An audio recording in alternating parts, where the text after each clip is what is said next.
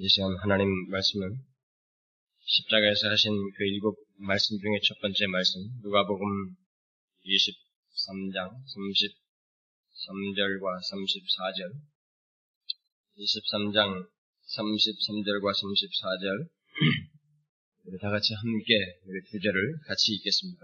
시작. 해고레라 하는 곳에 이르러 거기서 예수를 십자가에 못 박고 그 행악자도 그렇게 하니 하나는 우편에 하나는 좌편에 있더라.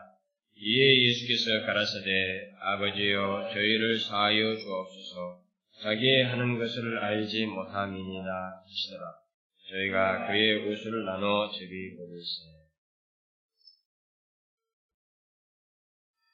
저는 오늘부터 예수님께서 십자가에 달리신 상태에서 운명, 운명하시기 전에 그 몇 시간 사이에 말씀하셨던 일곱 마디의 말씀을 한 주씩 설교를 하고 요즘엔 고난일이 되는 그 금요일 날에 그 마지막 설교를 하리라는 생각이 듭니다.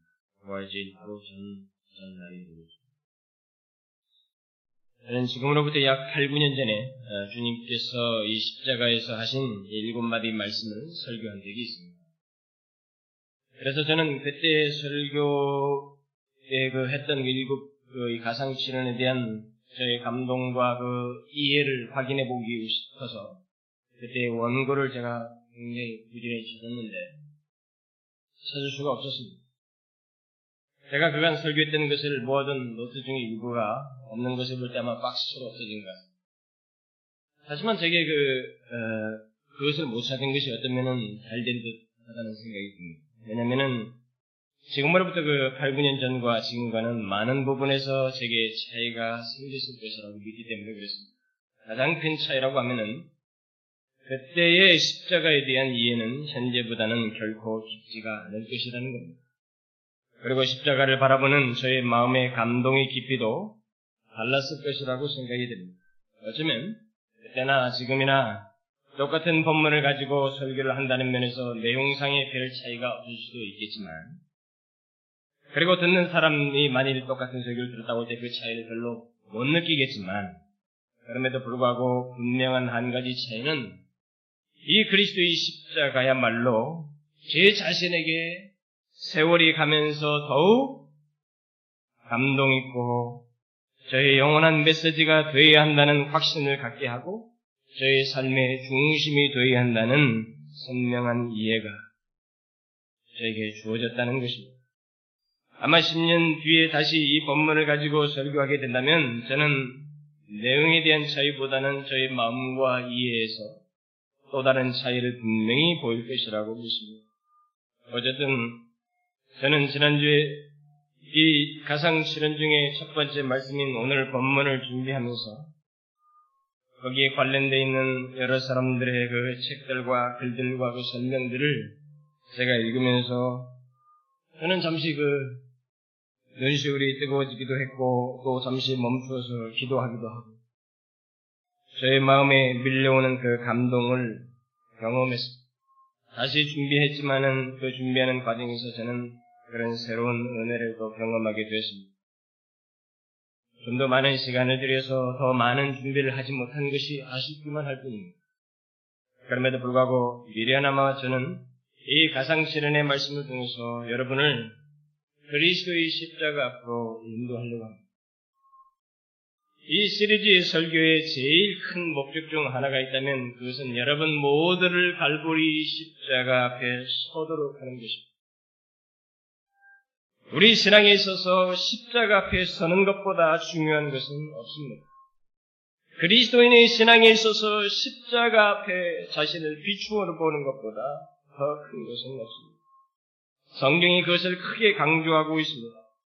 그리스도인의 신앙은 그리스도의 십자가에서 시작하여서 그것이 목표가 되고 그것이 증거가 되고 자랑이 되어야 한다는 사실을 성경이 누누이 강조하고 있습니다. 십자가 앞에 자신을 비추어서는 인간과 그렇지 못한 인간 사이의 차이는 하늘과 땅 차이라는 것이 이 성경이 말하는 것입니다. 제가 여기서 십자가 앞에 선다고 한다고 선다는 것은 선다는 말은 단순히 십자가 앞에 구경꾼처럼 또 핍박자처럼 서는 것을 말하지 않습니다. 그 말은 갈보리의 십자가에 자기 영혼을 비추어 볼 때, 비추어 보면서 그 십자가로부터 흘러나오는 생명을 얻기 위해서 서는 것을 말합니다. 다시 말하면 십자가의 진정한 의미와 가치를 알고 하나님 앞에 삶을 살 수밖에 없는 이유를 갖게 되는 것을 말합니다. 오늘날 교회 안에 있는 수많은 사람들은 갈보리 십자가 앞에 서지 않고 예수를 믿으려고 한다는 것이 하나의 좋지 않은 반면이고 비극입니다. 그들은 십자가 앞에 서지 않고 예수를 믿을 수 있다고 생각합니다. 그런 모습에 대한 가장 분명한 근거는 그리스도의 십자가와 그의 피라, 피를 말하는, 말하기를 좋아하지 않는다는 것입니다. 그런 설교를 사람들이 좋아하지 않고 듣기를 기뻐하지 않는다는 것입니다. 그런 데서 일차적으로 발견할 수 있습니다. 오늘날의 설교에 가장 인기 있는 것은 그런 것이 아닙니다. 크리스천 라이프. 오늘날에 있는 그리스도인들의 어떤 이 풍요로운 삶과 현대에 잘 적응하여서 살아가는 그들의 센스에 맞는 그 성경의 본문을 잡아서 설교해 주는 것을 무척이나 사람들이 좋아하고 그런 현대적인 센스에서 그리스도인이기를 좋아하는 것이 오늘날의 풍조입니다.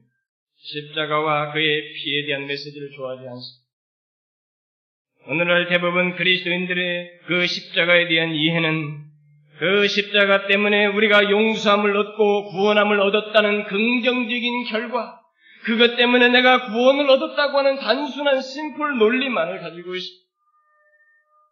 오직 그 같은 긍정적인 결과만을 말하고 할 뿐입니다. 그 외의 것들은 거부 반응을 일으킨다는 것이죠. 별로 듣고 싶어 하지 않습니다. 십자가의 피를 싫어합니다. 그리고 그 지불된 값비싼 대가를 기억해야 한다는 것에 대해서는 관심을 갖지 않습니다. 그래서 자기 십자가를 지고 나를 쫓으라는 말씀과 같은 것은 빨리 지나가고 싶고 그런 설교가 들어올 때마다 우리의 귀는 거부 반응이 일어나는 것이 오늘날의 그리스도인들의 현실입니다. 그러나 우리는 아주 명명백백하게 갈보리에 세워진 그리스도의 십자가를 아주 정확하게 그리고 가장 진지하게 바라보야만 하고 그것을 이해해야만 합니다. 그리고 또 사무치게 체험적으로 알아야만 합니다. 만일 이 그리스도의 십자가를 말하지 않는다면 우리 기독교는 단순한 조직 단체 이상의 아무런 아무런 아무 것이 아닙니다. 그냥 이 그, 그리고 그런 것을 말하는 이 기독교에서 가장 중요하게 쓰는 이 성경조차도 한낱 인생살이에 도움을 주는 교훈입 정도로밖에 되지 않는 것입니다. 만일 이곳에서 그리스도의 십자가를 떼내버립니다. 그리스도의 십자가를 떠나서는 이 세상의 구원도 말할 수가 없습니다. 또 교회라는 것도 아무런 의미가 없게 됩니다. 여러분과 저의 구원도 신앙도 그리스도의 십자가 때문에 가능하게 된 것입니다. 이제 예수를 믿고 나서 심지어 목숨까지 버리는 헌신이 어떤 그리스도인에게 있게 된 것도 바로 그리스도의 십자가 때문인 것입니다. 저는 오늘날 그리스도인들의 값싼 헌신과 그 미온적인 신앙태도 그리고 교회 안에서 신도들의 자기 행실에 대한 자랑들이 판을 치는 그 이유가 있다면 그것은 그들이 갈보리 십자가 앞에 서지 않았기 때문이라고 분명히 말할 수 있습니다. 그리스도의 십자가의 진정한 의미와 가치를 그들이 모르기 때문에 하나님 앞에 서는 것을 기피하고 헌신을 더디하며 하나님 앞에 나오기를 게을리하는 모습이 있는 것입니다. 그리고 교회당에 와서도 하나님을 섬기느라 하지만 자기가 한 조그마한 행실을 노출하기를 좋아하고 자랑하기를 좋아하는 것입니다. 그것은 다 그리스도의 십자가의 진정한 의미를 모르기 때문에 하는 행실입니다. 왜, 왜 오늘날 그리스도인들이 그리스도 외에 다른 것에 그렇게도 관심이 쏠려 있는 줄 아십니까? 그들은 그리스도의 십자가의 진정한 의미를 모르기 때문에 그렇습니다. 왜 그렇게 오늘날 그리스도인들의 신앙, 신앙이 수동적일까요? 십자가를 모르기 때문에 그렇습니다. 왜 오늘날 그리스도인들 속에 그렇게도 용서와 화해가 없습니까? 그것 또한 그리스도의 십자가를 모르기 때문에 그렇습니다. 왜 오늘날의 교회 속에 그렇게도 인간적인 요소들이 많을까요? 그것도 바로 그리스도의 십자가를 교회들이 잊고 있기 때문에 그렇습니다. 오늘날 대부분의 그리스도인들의 관심은 불행하게도 기독교의 핵심이요 기초인 그리스도의 십자가, 십자가가 아닌 듯 하다는 것. 이것이 너무나도 불행스럽고 비극스러워 보입니다. 사도 바울처럼 예수 그리스도와 그의 십자가가 중심이 아니라는 것을 이 말로서 삶으로서 이 오늘날의 현대인들이 그리스도인들이 증명하고 있는 것을 보게 됩니다. 우리는 너무나도 안타깝습니다. 그리스도인들의 삶을 보게 되면 그들의 그들의 말과 삶을 보게 되면 거기에 예수 그리스도가 그, 그 그리스도와 그의 십자가가 중심이 아니라는 것을 금방 엿볼 수가 있습니다. 교회 안을 들여다보면 부수적이고 외형적인 것들이 더 중요한 위치를 차지하고 있습니다. 이 서구교회는 더 심한 것 같습니다. 온통 일과 사업, 사교적인 모임, 현대적인 그리스도인들을 위한 현대적인 교육과 프로그램, 또 교회를 잘되게 하기 위한 전략과 성공 사례, 거기에 온통 교회들마다 미쳐 있는 것 같습니다. 세계의 어느 한 교회가 특별히 숫자가 많아진 대성공을 했다면 그것을 모방하기 위해서 온 세계가 떠들어듭니다. 그런 것들이 왜 있어야 하며 무엇을 위해서 있는지를 잊고 그 결과만을 모방하려고 합니다. 사도 바울이 아무리 큰 능력을 행하고 아무리 많은 일을 하고 여러 교회를 세우고 많은 무리들을 모았어도 그 모든 것보다 자기 자신에게 귀하고 최고되는 관심과 목표는 그리스도와 그의 십자가뿐이라고 말했습니다. 그는 그것만을 전한다고 그랬습니다. 그리고 그의 삶을 보면 그 그리스도의 십자가를 따르는 삶을 살았습니다. 그게 전부입니다. 그러나 우리는 이런 진수를 잊고 살아갑니다. 이런 진수를 빼버린 채 하나님을 믿으려고 하고 하나님을 따르려고 한다는 것이죠. 그러다 보니 외형은 크고 사람은 많이 있지만 예배당에 많은 사람들이 모여 있지만 그 안에 십자가의 능력이 없습니다. 영혼을 움직이고 영혼을 살리는 십자가의 능력이 없습니다. 복음의 생생한 역사와 능력이 나타나지 않습니다. 온통 인간들의 성공담과 성공 사례가 주된 간증거리가 되고 있습니다. 그리스도의 십자가가 없습니다. 저는 십자가에 달리신 주님의 이 일곱 마디 말씀을 시작하면서 여러분들에게 당부하고 싶은 생각이 있습니다. 이 기간을 통해서 여러분 모두가 갈보리 언덕 위에 세운 그리스도의 십자가 모든 여러분들의 편견, 여러분들이 가지고 있는 생각, 고지 이런 것들을 서야 한다는 것입니다. 반드시 서셔야 합니다. 선다는 말은 다시 말하지만 고통받는 예수 그리스도의 십자가를 머리로 그려보는 것이 말은 뭐, 그려보는 것을 말하는 것이 아닙니다. 그 십자가를 통해서 여러분과 저에게 주어지게 되는 생명, 이 영혼의 생명이 어떤 과정을 통해서 주어지게 되었고, 그리고 거기에 달리신 그분은 그곳에서 우리를 향해서 어떤 마음을 나타내셨는지를 사무치게 알고, 그리고 그 십자가의 결과가 우리에게 무엇인지를 알고, 하나님 앞 말할 것이 없는 오직 감사와 참된 삶, 있기를 바라는 것입니다. 여기 말씀들을 통해서 우리 모두 갈보리 언덕 위에 세우신 그리스도의 십자가에 서도록 여러분들이 준비하고 기도하기를 바랍니다. 내가 지금까지 가지고 있었던 모든 생각과 삶의 방식을 내어놓고 그 그리스도의 십자가 서서 그 십자가에 달리신 주께서 무엇이라고 말씀하시는지 그 한마디 한마디 우리의 마음을 다해서 듣고 그를 의지하며 기뻐하며 통회하며 감사하며 진정한 헌신의 반응이 나타나기를 바라는 것입니다. 교회 역사의 대다수의 신앙 위인들을 무너뜨렸던 말씀이 있다면 그것은 바로 그리스도의 십자가에 대한 말씀이었습니다. 이 교회사의 신앙의 위인들 모두 그들은 그리스도의 십자가 앞에서 무너졌습니다. 십자가에서 쏟아져 나오는 그 은혜와 구원의 비밀스러운 역사를 교회사의 수많은 사람들이 경험하고 그들의 인생의 획을 달리해서 그들에게 맡겨진 주어진 남은 짧은 인생을 하나님을 위해서 살기를 결심. 하나님 앞에 그들의 인생을 위해서. 여러분들 중에 지금까지 예수를 믿으면서 아직도 그리스도의 십자가를 사무치게 이해하지 못하고 십자가의 깊은 은혜를 경험하지 못한 사람들이 있다면 저는 이번 기회가 여러분들에게 기회가 되는 줄 믿습니다. 하나님께서 만지시는 기회가 되기를 바라는 것입니다. 그리스도의 십자가를 깊이 경험, 경험하는 계기가 되도록 여러분이 하나님 앞에 서십시오. 저는 여러분들이 설교를 한번 듣는 것으로 끝나지 않는다고 생각합니다. 예배당에 와서 그냥 앉아 있는 것으로 되지 않습니다. 제가 여러분들에게 누누이 말을 했습니다. 하나님을 그렇게도 경홀히 대하는 값싼 태도를 버리지 않는 한은 여러분들에게 은혜가 임할 수가 없습니다. 여러분 할 것 다 하고 여러분들이 우선적으로 할 일을 다 우선한 다음에 예배당에 와서 무엇인가 한번 말씀을 들어서 변화가 있을 것이라고 생각하는 그 도박석 심리는 버려야 된다는 것입니다. 하나님은 그렇게 역사하지 않습니다. 설교 한편으로 우리의 막막하고 그 딱딱한 심령이 무너지지 않습니다. 하나님은 주의 십자가 앞에서 은혜 얻기를 구하는 심령에 의해서 하나님의 은혜의 그 값진 것을 드러내시고 우리로 하여금 경험케 하시는 것입니다.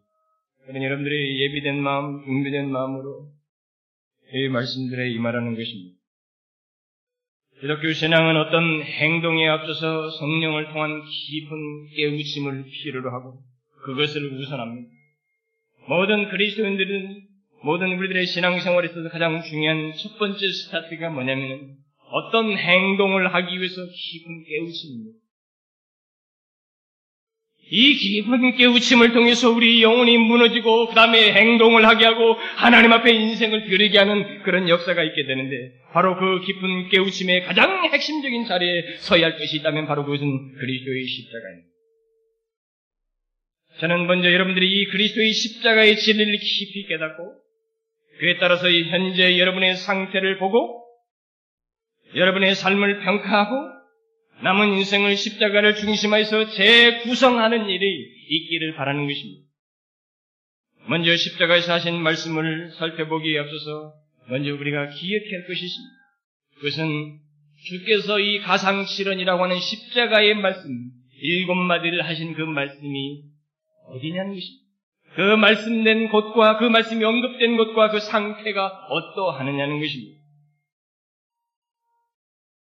우리가 살피는 이 말씀은 주님께서 십자가에 달린 상태에서 하신 말씀이라는 것을 먼저 일곱 마디가 다 끝날 때까지 계속 기억하고 들어야만 합니다. 그 당시 십자가형은 알다시피 당시 인간이 당할 수 있는 방벌 중에 가장 고통스러운 극형이었습니다. 성경에도 그 십자가형이 어떻게 진행 진행되었는지를 여러분들이 예수님의 그 십자가형을 당하시는 과정에서 잘 볼 수 있습니다만, 그 당시 십자가형에 당할 죄인으로 일단 정해지면 그는 매를 맞습니다. 그리고 자기가 질 십자가를 지고 그 형 장소까지 가서 그 형 장소에서 옷을 벗기고 손과 발에 못을 박아서 천천히 고통을 당하다가 죽게 하는 그 경입니다. 그런데 그 과정을 말로써 설명하기는 결코 쉽지 않습니다. 왜냐하면 그 과정에는 너무나 큰 고통이 있기 때문에 고통 십자가에 달리시기 전에 받았던 그 당시에 매는 여러 갈래의 회초리 끝에 날카로운 쇠조각이나 어떤 짐승의 뼈가 붙어 있어서 살점을 떼어내는 회초리였습니다. 한 대씩 맞으면 살이 오려져 나가는 것입니다. 주님께서 그 채찍을 맞으셨습니다. 주님은 그런 채찍으로 맞은 뒤에 남들에게는 하지 않는 가시로 만든 멜루관을 그 머리에 씌우고 자기가 질 십자가를 지고 공개된 도를 따라서 많은 사람들이 보고 그들의 조롱을 받을 수 있는 공개된 도를 따라서 갈보리로 가셨습니다. 하지만 예수님은 몇 백십 킬로짜리 그 십자가를 지기에 지쳤습니다. 그는 그 전 하루, 그 전날에도 음식을 드시지 못하셨는지 그는 그것을 지지 못하셨습니다. 쓰다가 쓰러지곤 하였습니다. 그래서 그레네 시몬이라는 사람에게 엎여서 그 십자가의 형태를 그 형장까지 끌고 갔습니다. 골고다 이르러서 로마 군인들은 다른 죄수들에게 하듯이 옷을 벗기고 손과 발에 대못을 박았습니다. 오늘날처럼 정교한 못이 아닙니다. 그저 대장간에서 두들겨 만든 듯한 그 긴 못을 그 당시에 박았는데 손바닥에 보통 박을 때 그 못 박힌 자들의 손바닥이 자꾸 찢어져서 십자가에서 그들을 지탱시키지 못했기 때문에 이 손목 부분에 후반기에는 이 손목 부분에다가 그것을 박았습니다. 최근 고고학적인 연구에 의하면 그 당시 십자가형에 죽은 한 유골에서 발견된 그 십자가 그, 그 형에 따르면은 그대로 그 시, 체가 발견된 자리에 못이 그대로 박혀 있었는데 이 발의 두 발을 포기해서 그 발을 포기해가지고 그 포긴 자리 위에 얇은 나무 하나를 두고 거기에 못이 박혀 있는 유골이 발견됐습니다. 그러니까 두 개의 발목뼈를 관통해서 십자가에 못을 박은 것입니다. 그리고 엉덩이 부분에 엉덩이 반쪽 정도나 걸칠 수 있는 작은 강목이 발견되었습니다. 그렇다면 우리는 십자가형이 얼마나 잔인한 형벌인지를 충분히 예상할 수 있게 됩니다. 한 사람의 몸이 그 나무에 달려있지만 그를 그 나무에 붙어 있도록 힘을 지탱해 줄 수 있는 유일한 것이 있다면 그것은 양손과 두 개의 발목을 포개어서 박은 못 세 개가 전부라는 것입니다. 그리고 엉덩이에 약간 받침대가 전부라는 것입니다. 그 받침대라는 것도 어디까지나 정신이 있고 몸에 힘이 있을 때 의지할 수 있는 받침대이지 사실상 죽어가는 사람에게는 거의 무용지물이 된다는 것이죠. 체중에 의해서 못 박힌 곳이 더 심하게 헤어지고 찢어지고 더 큰 고통을 받게 되는 것이 그 십자가 형벌의 고통이었습니다. 게다가 여기 퍼스와 같은 강한 햇볕 아래서 온 몸을 벗겨나 버렸기 때문에 피와 땀을 쏟으면서 고열을 내면서 몸이 타는 듯한 고통을 그들이 죽는 순간까지 겪게 하는 것입니다. 십자가에 달린 죄수들은 보통 몇 차례 기절했다가 깨어났다가 또 기절했다가 깨어났다고 하면서 서서히 죽어갔다고 합니다. 내가 이 같은 십자가의 처형 방식을 설명하는 이유는 예수님께서 이 일곱 마디를 말한 곳이 어딘지를 우리가 정확하게 기억해야 하는 것입니다. 이 일곱 마디의 말씀을 말한 곳은 평안한 안방이 아니었다는 것입니다. 그리고 오늘날 같이 이렇게 편안한 예배의 처소 같은 것이 아니었다는 것이죠. 이 말씀을 하신 것은 보통 사경 가운데 신음하면서 고통에 사로잡혀서 정신이 없는 십자가에서 달리신 가운데서 하셨던 말씀이라는 것입니다.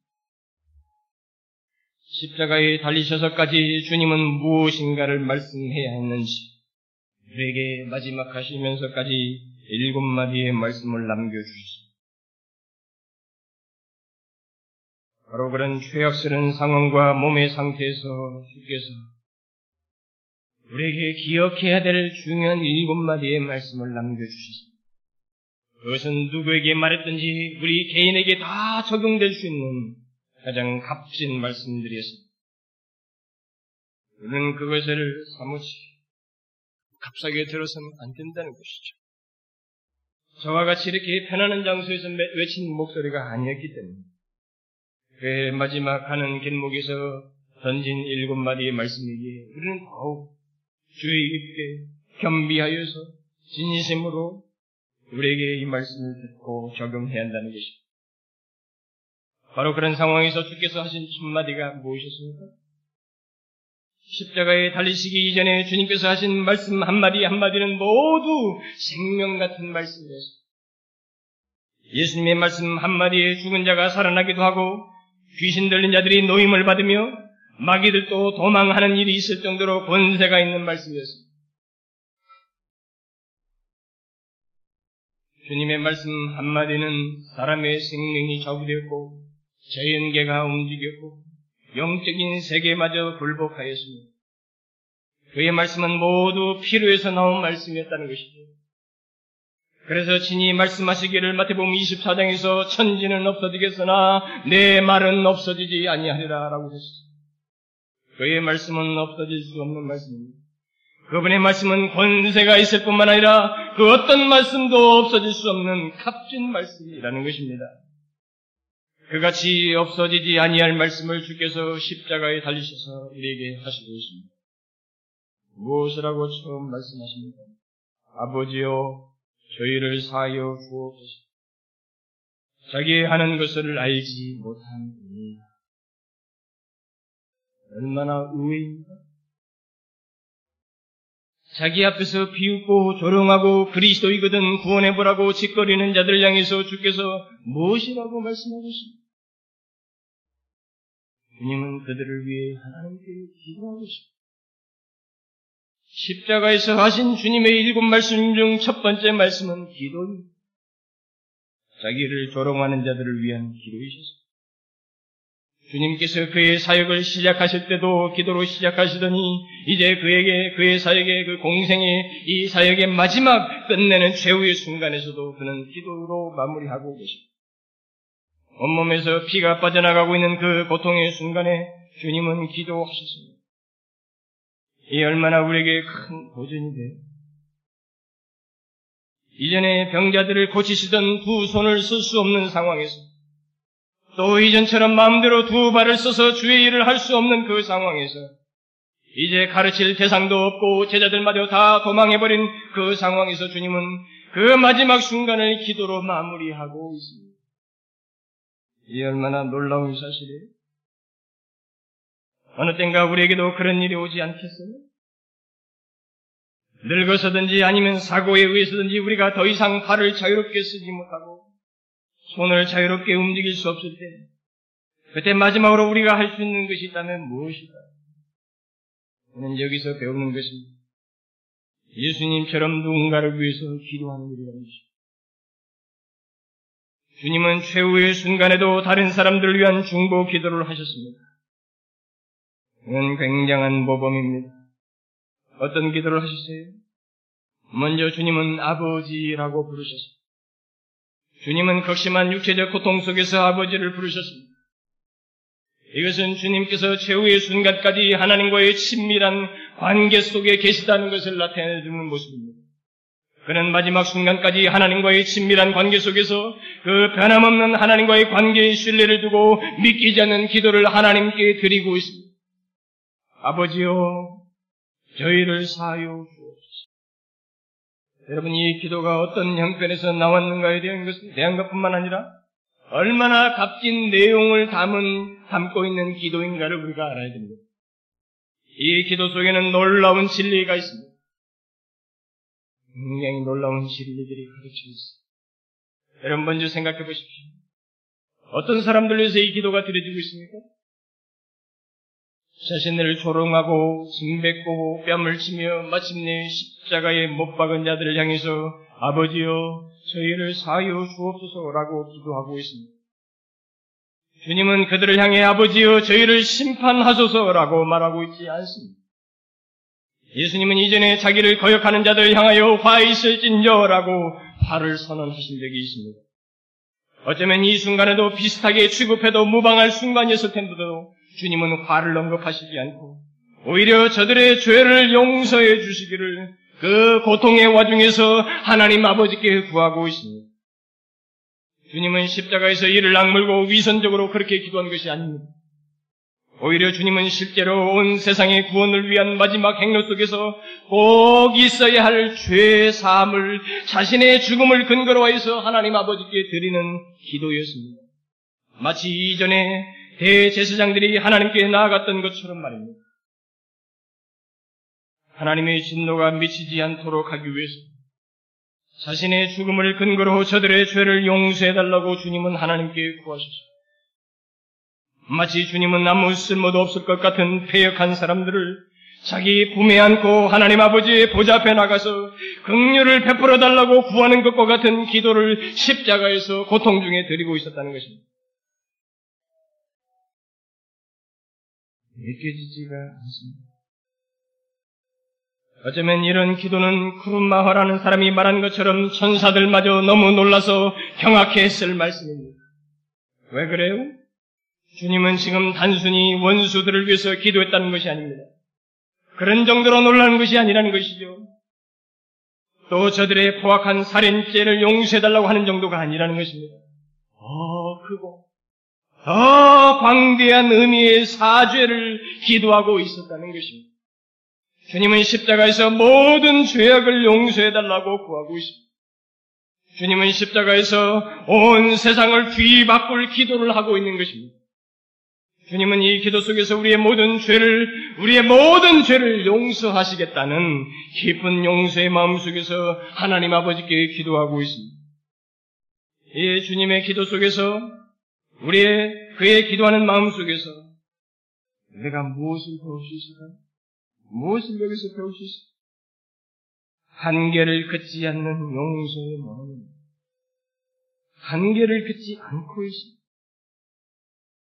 저는 이 말씀을 통해서 이 주님을 온전히 담지 못하는 제 자신의 죄악스러운 모습 때문에 그 마음에 강한 부적이 생겨요, 제 자신에게. 주님은 결국 이 기도를 통해서 우리가 생각해야 할 것은 우리가 자신의 죄, 우리 자신의 죄의 용서함을 구하면서도 다른 사람의 죄를 용서하지 못하는 것에 대해서 우리 주님은 우리에게 중요한 교훈을 여기서 던져주고 있다는 것입니다. 주님은 한계를 긋지 않고 마음을 우리에게 죄 지은 사람들을 용서해 줌으로써 우리가 하나님으로부터 죄 사함을 경험한 자들인 것을 나타내야 한다는 사실을 주께서 여기서 보이시고 있습니다. 보통 사람들이 용서해야 할 사람을 용서하지 않고 끝까지 고집스러운 마음을 갖는 이유가 있다면 그게 뭘까요? 죽어도 용서 못하겠다는 심보로 사는 사람들이 있습니다. 심지어 교회 안에도 있다는 것이죠. 왜 그럴까요? 왜 그럴까요? 그것은 다시 말하지만 십자가를 모르기 때문에 십자가가 자기에게 무엇을 했는지를 그는 기억하지 못하며 십자가가 자기에게 어떤 영광을 주었는지를 깨닫지 못하고 십자가가 자기를 어떤 상황에서 구해냈는지를 전혀 기억지 못하기 때문에 그렇게 하고 있는. 그런 사람들은 십자가가 자기에게 무엇을 행했는지를 알지 못하고 오히려 다른 사람들의 허물만 보기 때문에 그런 일을 하게 되는 것입니다. 십자가에서 행하신 예수 그리스도를 보지 않고 자신의 마음속에 있는 응어리만 생각한다는 것이죠. 십자가 앞에 서는 자는 주님처럼 용서의 마음을 가진 자입니다. 그리스도를 믿는 자는 주님처럼 이 십자가에서 베푸신 용서의 마음을 원하는 자들입니다. 용서하는 삶은 십자가에서 베풀어진 주님의 더 큰 용서를 알게 될 때 나타나는 삶입니다. 그러니까 누구든지 용서함을 얻고 구원을 받았노라 한다면 예수 그리스도의 십자가로 말미암아 우리의 죄사함을 얻고 이제 영생을 얻었다고 말한다면 그는 굉장히 큰 용서를 얻은 사람입니다. 이 세상에서는 볼 수도 없고 맛볼 수도 없는 굉장히 큰 용서를 사람입니다. 그렇다면 그는 자기 앞에 나타나는 작은 용서를 기꺼이 해야 한다는 것입니다. 주님은 그것을 여기서 우리에게 말해주고 있습니다. 여러분 여기 주님께서 죄의 용서를 위해서 기도하는 모습을 기억하십시오.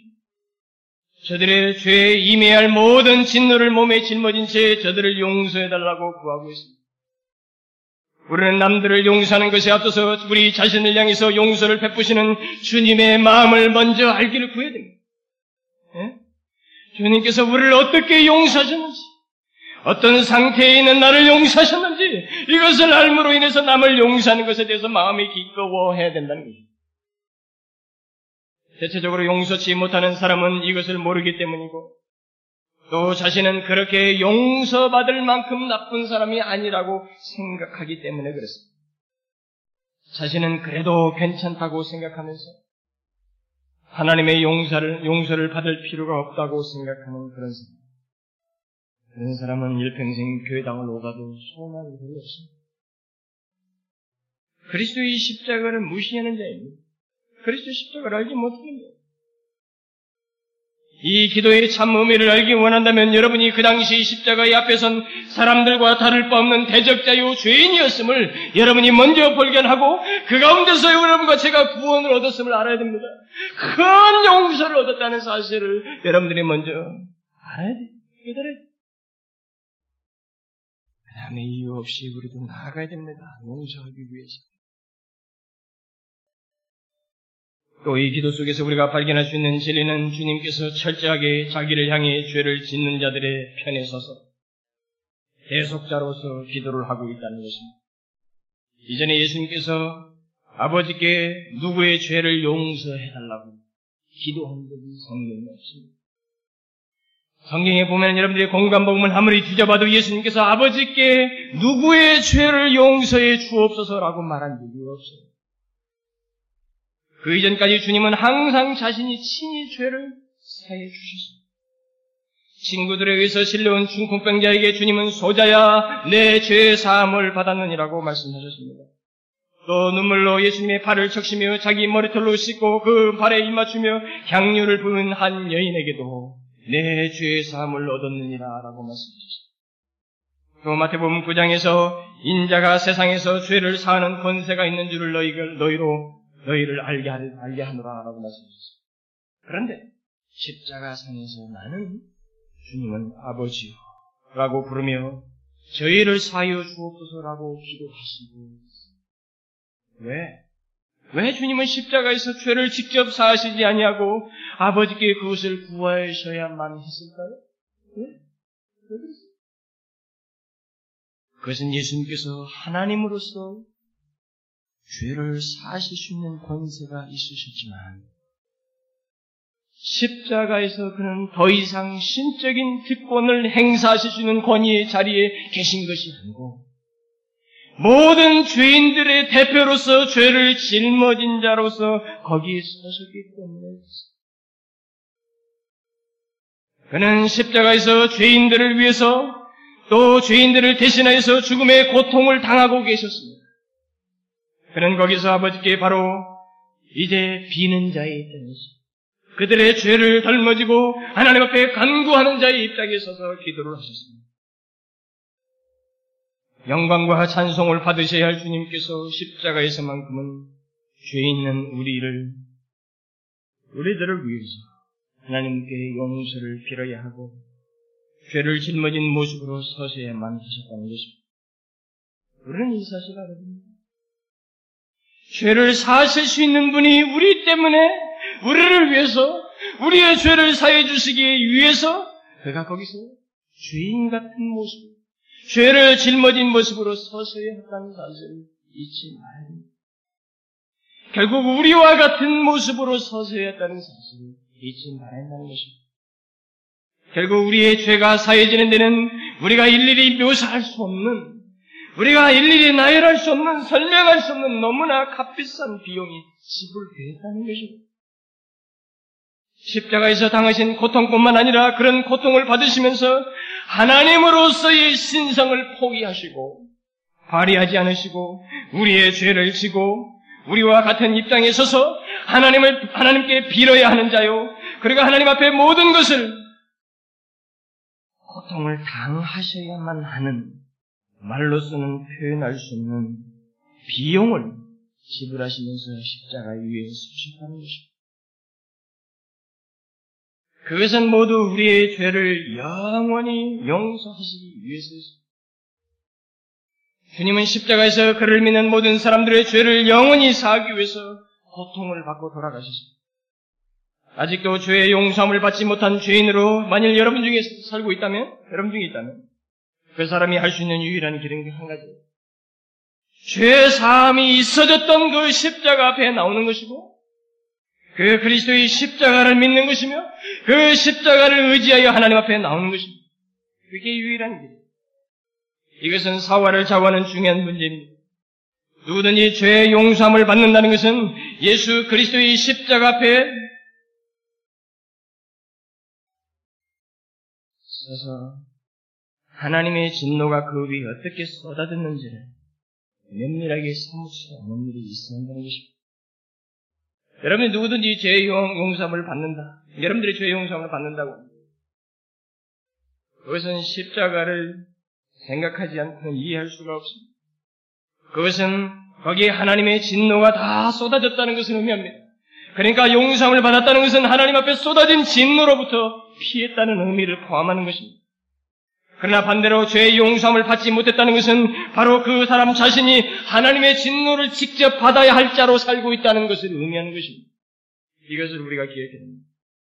그러니까 예수를 믿어서 죄의 용서함을 받는다는 것은 한 가지만의 유익을 포함하는 것이 아니라는 것이죠. 죄의 사함을 받을 뿐만 아니라 그는 하나님의 진노로부터 건지움을 받는다는 것을 의미한다는 것입니다.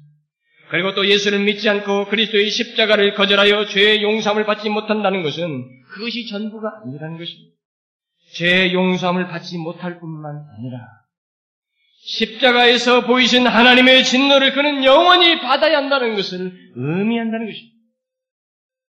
그리스도를 믿는다는 것이 얼마나 값진 줄을 아세요? 그리스도께서 십자가에서 우리를 위해서 죄를 사해달라고 간구하시고 죽으신 것이 얼마나 고귀한 일인지를 여러분들이 아시느냐는 거예요. 예수를 믿으면서 이 사실을 알고 있느냐는 것입니다. 그것은 누구도 사실 제대로 설명할 수 없는 우리의 영혼이 하나님 앞에 그저 드리고자 하는 열망으로밖에 표현 안 되는 겁니다.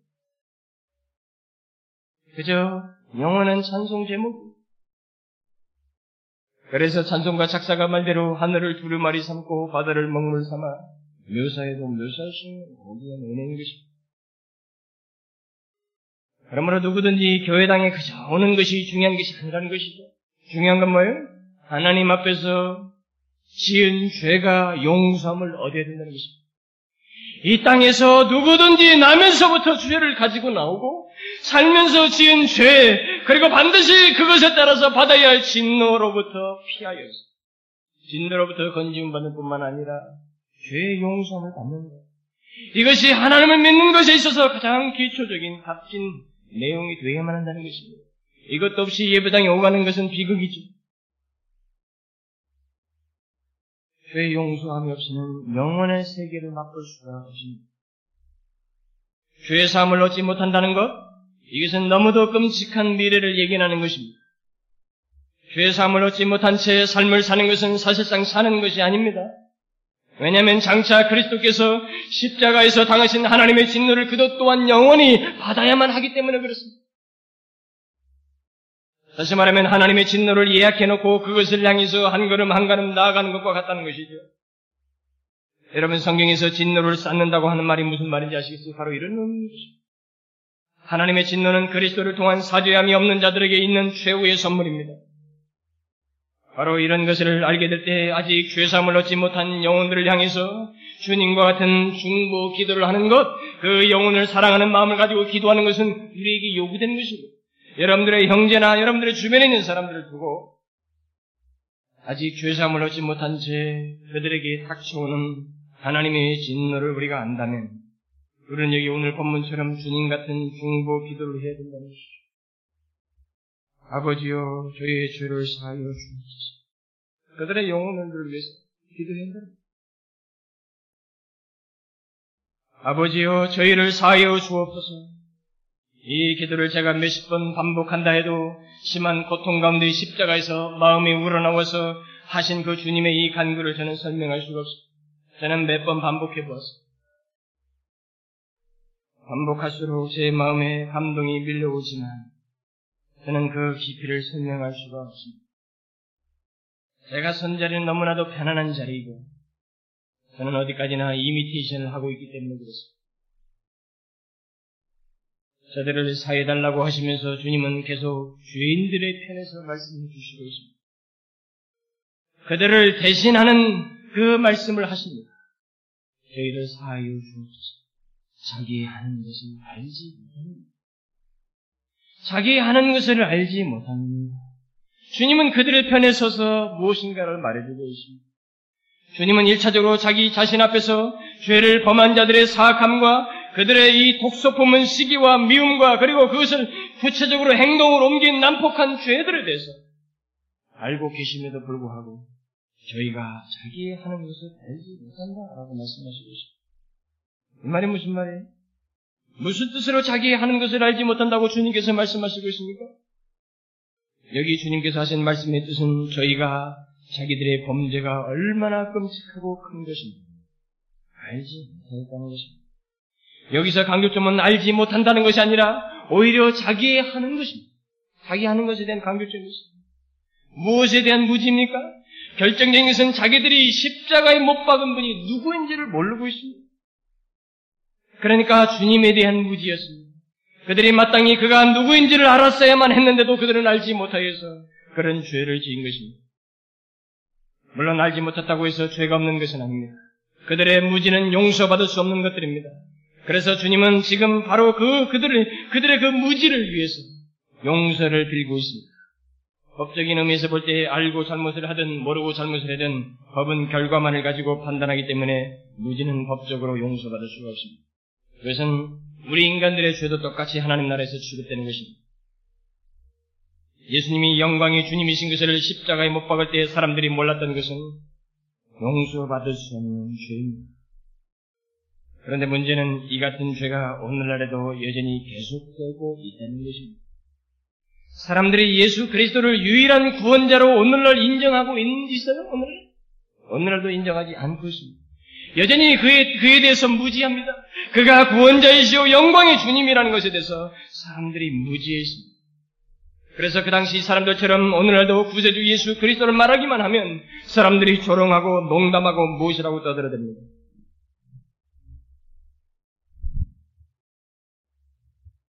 그 사람들은 영적으로 눈이 멀어 있고 스스로 끔찍한 죄를 짓고 있는 것입니다. 주님에 대한 무지는 변명이 있을 수가 없습니다. 우리를 구원할 자는 오직 예수 그리스도의 뿐이시요. 그는 이 땅에서 인간의 몸을 입고 십자가에 죽으셔서 우리의 죄를 대속하신 인간의 동시에 하나님이신 것을 모른다는 것은 변명이에요.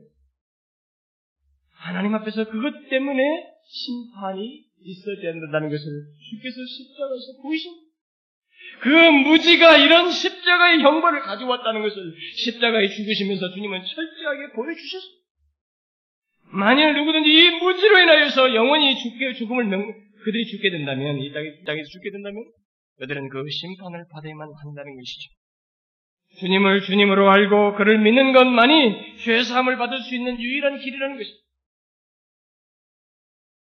그 다음에 여기서 우리가 말하는 또 다른 무지는 자신들의 죄를 그들이 몰랐다는 것입니다. 예수를 십자가에 못 박은 사람들은 무엇보다도 자신들이 하는 행동이 얼마나 극악무도한 죄인지를 몰랐습니다.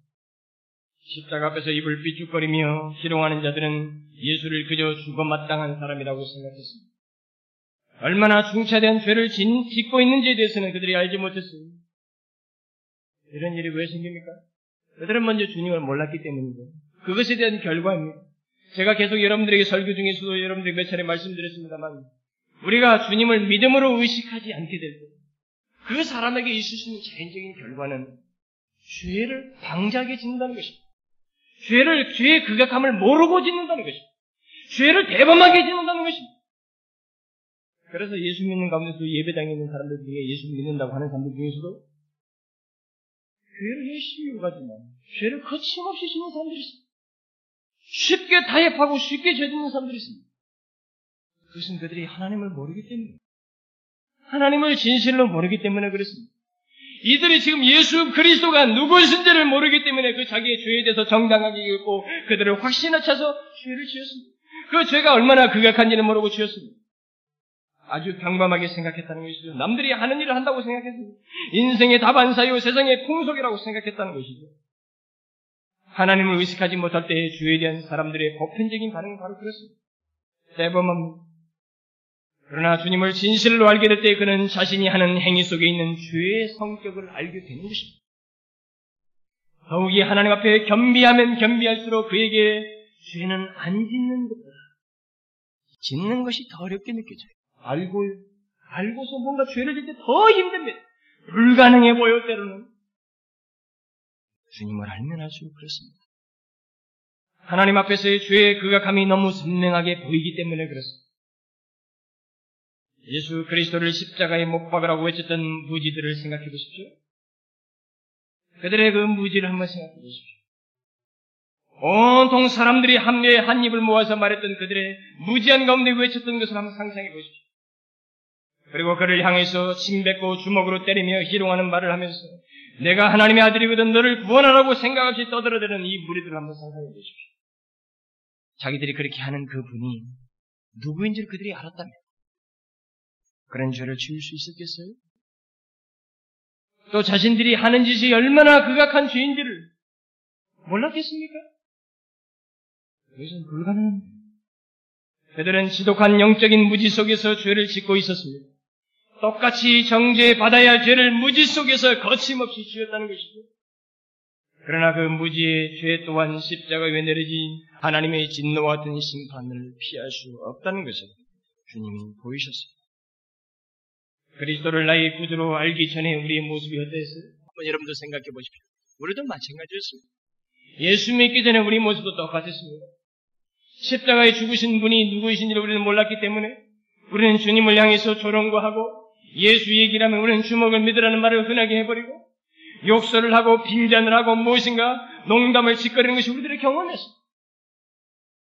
그리스도를 거부해도 곱게 거부하지 않고 한마디씩 떠들어댔던 것이 우리들의 무지였습니다.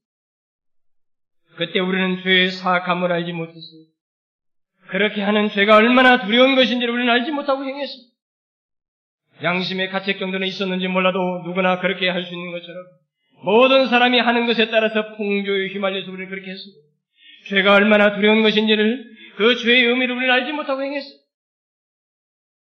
그러니까 영적인 무지 속에서 우리들은 죄를 거침없이 지었다는 것입니다. 그런데 놀랍게도 주님은 바로 그 같은 우리의 모습과 죄를 위해 이미 십자가에서 아버지여 저희를 사하여 주옵소서. 자기 하는 것을 알지 못함이니라라고 기도하셨다는 것입니다. 이 얼마나 놀라운 기도예요? 당시 자기 앞에서 눈에 보이게 죄를 짓고 있는 그 혐오스러운 죄인들 뿐만 아니라 저와 여러분들이 영적인 무지 속에서 지었던 유사한 죄들을 위해서도 주님은 이미 십자가상에서 대신하여 기도해 주셨습니다. 우리가 과거에 거침없이 주님을 향하여 죄를 지었던 것은 십자가에 달리셨던 분이 누구인지를 몰랐기 때문이었는데 주님은 그것을 사랑하는 마음으로 용서하는 마음으로 미리 이렇게 기도를 해주셨습니다. 이제 저와 여러분은 십자가에 달리신 분이 누구이신지를 알게 되었습니다. 감사하게도 이제 여러분과 저는 자기 하는 것을 알지 못합니다. 라고 하는 그 시기가 지났습니다. 예수를 믿기 전에 그가 누구인지를 몰랐었다면 이 말에 해당됩니다. 이제는 그 시기가 지났습니다. 우리는 이 기도의 항목에 해당되지 않습니다. 이제 우리는 그가 누구인지를 압니다. 죄가 얼마나 극악한 결과를 가져왔는지를 압니다. 우리는 모르지 않아요? 바로 우리의 죄 때문에 그리스도께서 십자가에서 그렇게 처참한 고통과 죽음을 맛보셔야만 했다는 것을 우리는 알고 있습니다.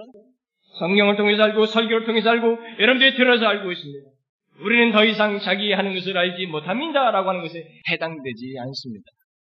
그렇다면 이제부터는 주님을 향해서 여러분들이 죄를 짓는다면 거기는 고의성이 있는 거예요. 이것을 이제 우리가 더불어서 생각해야 됩니다.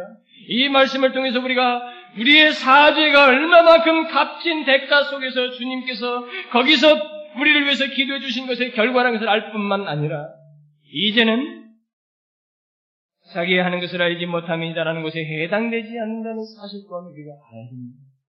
이제부터 우리가 주님을 향해서 죄를 짓는다면 거기에 고의성이 들어가는 겁니다. 뻔히 알면서 고의적으로 죄를 짓는 것이 되는 것입니다. 여러분과 저는 이제 그럴 수 없는 자들이 된 거예요. 그런데도 그렇게 한다는 것은 무엇인가? 여러분들에게 있을 수 없는 일이 있다는 것을 기억하셔야 됩니다. 십자가, 십자가에 못 박힌 분은 한 강도가 아니었다는 사실을 기억해야 됩니다. 바로 우리의 주님이셨습니다. 바로 우리의 죄가 그를 그곳에 있게 했습니다. 하지만 주님은 자기를 향하여 짓거리는 이그러진 얼굴들을 향해서 바로 우리들을 위해서 아버지여 저희를 사하여 주옵소서 자기 하는 것을 알지 못합니다라고 믿기 전에 기도를 하셨고 그 효력을 우리는 얻었어요. 그런데 우리가 다시 주를 향하여 죄를 짓는다는 것은 그런 굉장한 고의적인 죄를 짓는 것입니다. 이것을 기억하고 이 십자가를 생각하셔야 됩니다. 결국 십자가에서 고통 중에 드린 이 주님의 기도는 결과가 어떤지는 우리는 역사를 통해서 발견하게 됩니다. 하나의 메아리가 아니었다는 것입니다. 주님의 한마디의 기도는 응답되지 않을 기도가 아닙니다. 그리고 주님께서 하시는 말씀은 결과가 없는 기도가 아닙니다. 주님께서 무엇을 말씀하시는지 그의 말씀은 다 이루어지는 것이 이 역사 속에서 보여주셨고 예수님 당시도 보여주셨습니다.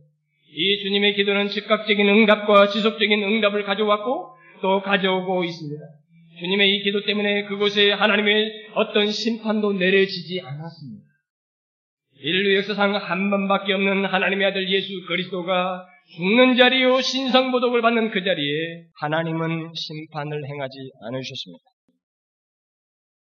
주께서 절규하실 때 바위들이 터지고 흑암이 내려오고 자연 세계가 뒤흔들리는 사건이 있었지만 거기 있는 사람들은 하나도 건드리지 않으셨습니다.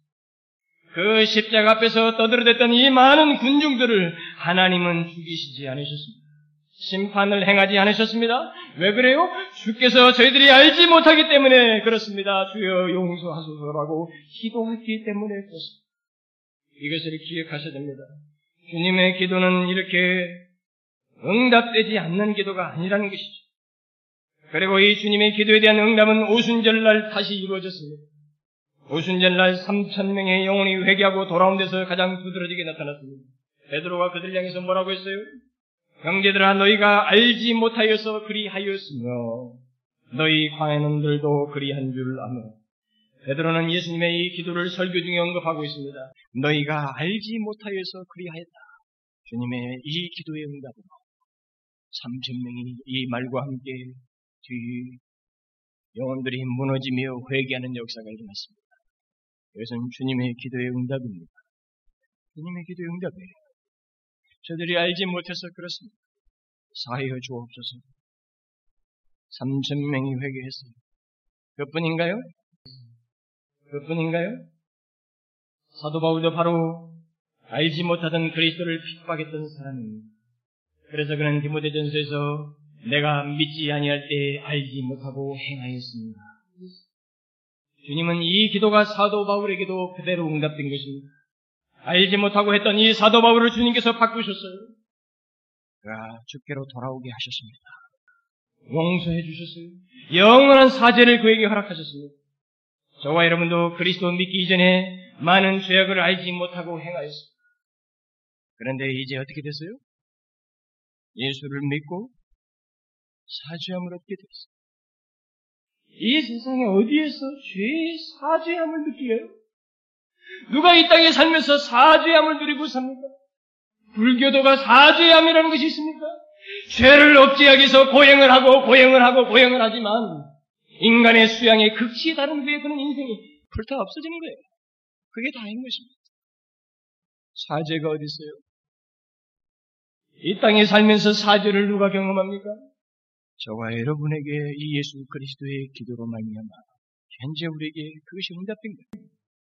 우리가 사죄함을 얻고 주님을 믿는 것입니다.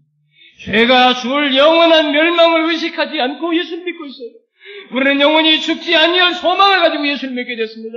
이게 왜 그래요? 죄의 사죄함. 다시 말하면 죄가 줘야 할 결과를 주께서 사죄하셨기 때문에 우리에게 온 결과인 것입니다. 이런 결과가 이 주님의 기도로 말미암아 우리에게 주어진 것입니다. 바로 이 주님의 십자가상에서 자신을 제물로 바치면서 하신 이 기도 때문에 그렇게 되는 거예요. 여러분 아직까지 하나님의 심판이 또 이 세상에 왜 지연되고 있는 줄 아십니까? 그것도 바로 이 주님의 기도 때문입니다. 아직도 죄의 사함을 얻어야 할 자들이 있다는 것입니다. 이 십자가에 드린 주님의 기도는 이 기도가 들어진 때부터 지금까지 계속 응답되고 있습니다. 이 땅에 사시면서 주께서 하신 모든 말씀은 이루어졌거나 다 이루어지고 있고 또 이루어질 것입니다. 무가치한 말씀이나 이루어지지 않은 말씀은 그 입에서 하나도 뱉어지지 않았어요. 이 놀라운 주님의 마지막 남긴 말이 우리 가운데 영광스럽게 이루어졌습니다. 1900년대 2000년을 앞두고 사는 세대에 우리가 태어나서 주께서 죽으신 뒤에 2000년 뒤에 우리가 태어났습니다. 이 기도가 우리 여러분과 저에게 응답된 것입니다. 이 포스만 보아도 밖에를 나가도 이 기도의 응답의 결과를 얻지 못한 사지함을 얻지 못한 사람은 수도 없이 많습니다. 그러나 놀랍게도 감사하게도 영광스럽게 우리에게 이 은총이 내려졌습니다. 이 주님의 기도가 우리 개인에게 응답된 것입니다. 아버지여 저희를 사하여 주옵소서 자기 하는 것을 알지 못함이니라라고 하셨던 이 기도가 마침내 우리에게 인생의 어느 시점에서 응답되는 것입니다.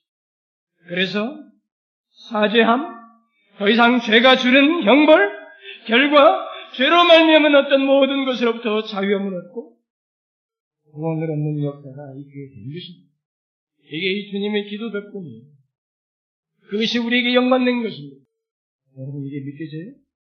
2000년이 지난 저와 여러분에게 이것이 이루어졌다는 것, 그래서 여러분과 제, 저의 죄가 용서되었다는 것, 이거 믿겨져요? 이 얼마나 놀랍고 영광스러운 사실이 영원한 사죄가 이 기도를 시작을 해서 그의 죽음을 통해서 우리에게 이루어진 것입니다. 여러분 로마서 8장 읽어보십시오.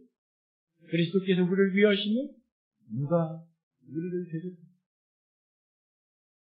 사망이나 어떤 것도 그리스도의 사랑에서 끊을 수 없다. 왜 그래요?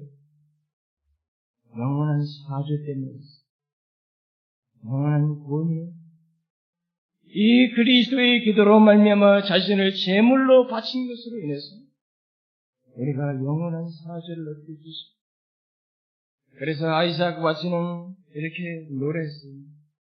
나 십자가 대할 때 그 일이 고마워 내 얼굴 감히 못 들고 눈물 흘립니다. 또 그는 다른 산송가 가사 속에서 또 이렇게 노래했습니다. 죽으신 구주 받기는 사랑을 말게 하소서. 고열의 공로 입어서 교만한 맘 버리네. 우리의 영원한 용서가 이 주님의 기도와 함께 십자가의 죽으심으로 나타나게 되었습니다. 아이삭 와스 같은 이 십자가를 제대로 본 사람에게 있어서는 너무 고마워서 얼굴을 힘이 들지 못하고 눈물만 흘린다고 보겠습니다. 그게 정상적입니다.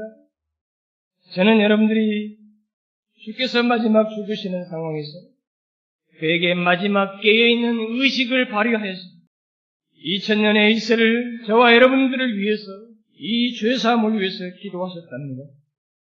그리고 그것이 너무나도 영광스럽게 우리에게 이루어졌다는 것. 저는 여기에 대해서 아이삭 와스 못지않게 더 이상 하나님 앞에 이 기도의 능력, 이 결과가 여러분과 저에게 주어진 것입니다. 형용할 수 없는 복입니다. 형용할 수 없는 복이에요. 이 십자가의 귀한 가치와 의미를 아셔요? 저는 이 시간에 여러분들이 시간을 내어서 이것을 좀 묵상하시길 바랍니다. 이것을 좀 묵상하시길 바랍니다. 좀 묵상을 하세요. 여기서 꼭그 뜻을 해내시고 예배당을 박차고 나가면 끝나지 마시고 좀 묵상을 해주십시오.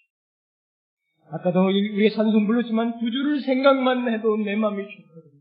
그 얼굴 배울 때에 그 가사들처럼 그 작사자들의 체험들처럼 여러분도 하나님을 묵상하며 우리에게 주신 이 영원한 사죄함에 대한 가치를 여러분들이 아시라는 것입니다.